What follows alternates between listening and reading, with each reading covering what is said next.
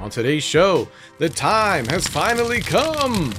And no, I'm not talking about the singularity or a robot uprising. The time has finally come for us to get some actual rulings for the numerous pending cases against AI companies like Midjourney and Stability AI.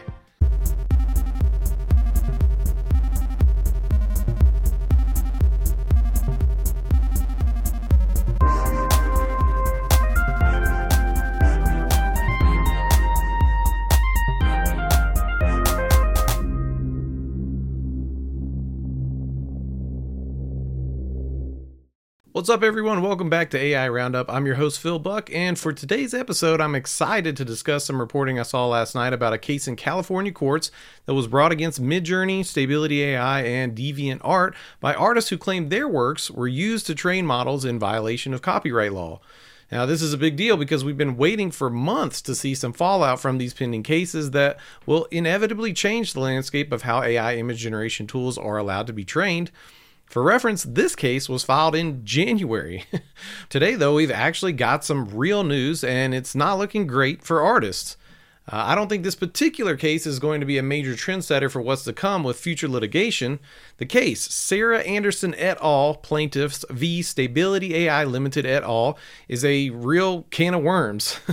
it's involving three different plaintiffs Sarah Anderson, Kelly McKernan, and Carla Ortiz, artists who claim three different companies, Stability AI, DeviantArt, and Midjourney, have infringed on their copyrights, violated their artistic identities, and engaged in unfair competition and, more. There's like six different complaints in this lawsuit.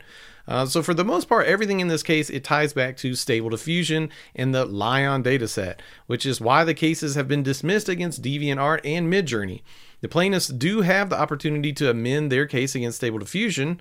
Basically, DeviantArt only offers a version of Stability's products, so DeviantArt isn't liable for any perceived copyright infringement here. Uh, also, one of the most interesting things about the Midjourney claim here is that, as we've seen in previous discussions here on the show, it's it's really unclear how or what the Midjourney models were trained on. The claim against Midjourney is dismissed here because the plaintiffs claim it was trained using Stable Diffusion, but there are no facts to back this up. Um, I think for a while now we've been stating that Midjourney is something of its own beast, which you can see in the quality of the images, comparing it to Stable Diffusion. There's there's really not a ton of public information about the creation of MJ's models, uh, but this case does shed a little light on the idea of our suspicions that it's simply not a Stable Diffusion clone. Where things get a little bit messy is the claim against stability. The case does leave the opportunity for the plaintiffs to lay a copyright claim against stability, but the plaintiffs haven't been able to prove they actually have registered copyrights of the works they allege have been scraped and trained by Stable Diffusion models. It appears that the court dismissed claims from two of the three artists, Kelly McKernan and Carla Ortiz, because they had not registered their works with the Copyright Office, which is a prerequisite for launching a copyright infringement action. The only claim that remains in play is from Sarah Anderson, who does have registered copyrights. According to the court, Anderson has adequately alleged direct infringement based on the allegations that Stability downloaded or otherwise acquired copies of billions of copyrighted images without permission to create stable diffusion. Okay, so that's the thing. Much of what these plaintiffs are asserting is not fully accurate about how AI models work. The assertion that the images are downloaded, stored, or compressed is simply that's just not how LLMs work for generating new imagery. I mean, just think about how large 5 billion images would be. I don't have a model on my hard drive for Stable Diffusion that is larger than 6 gigabytes, and that's a big one. The LAION datasets range from 2 to 10 terabytes.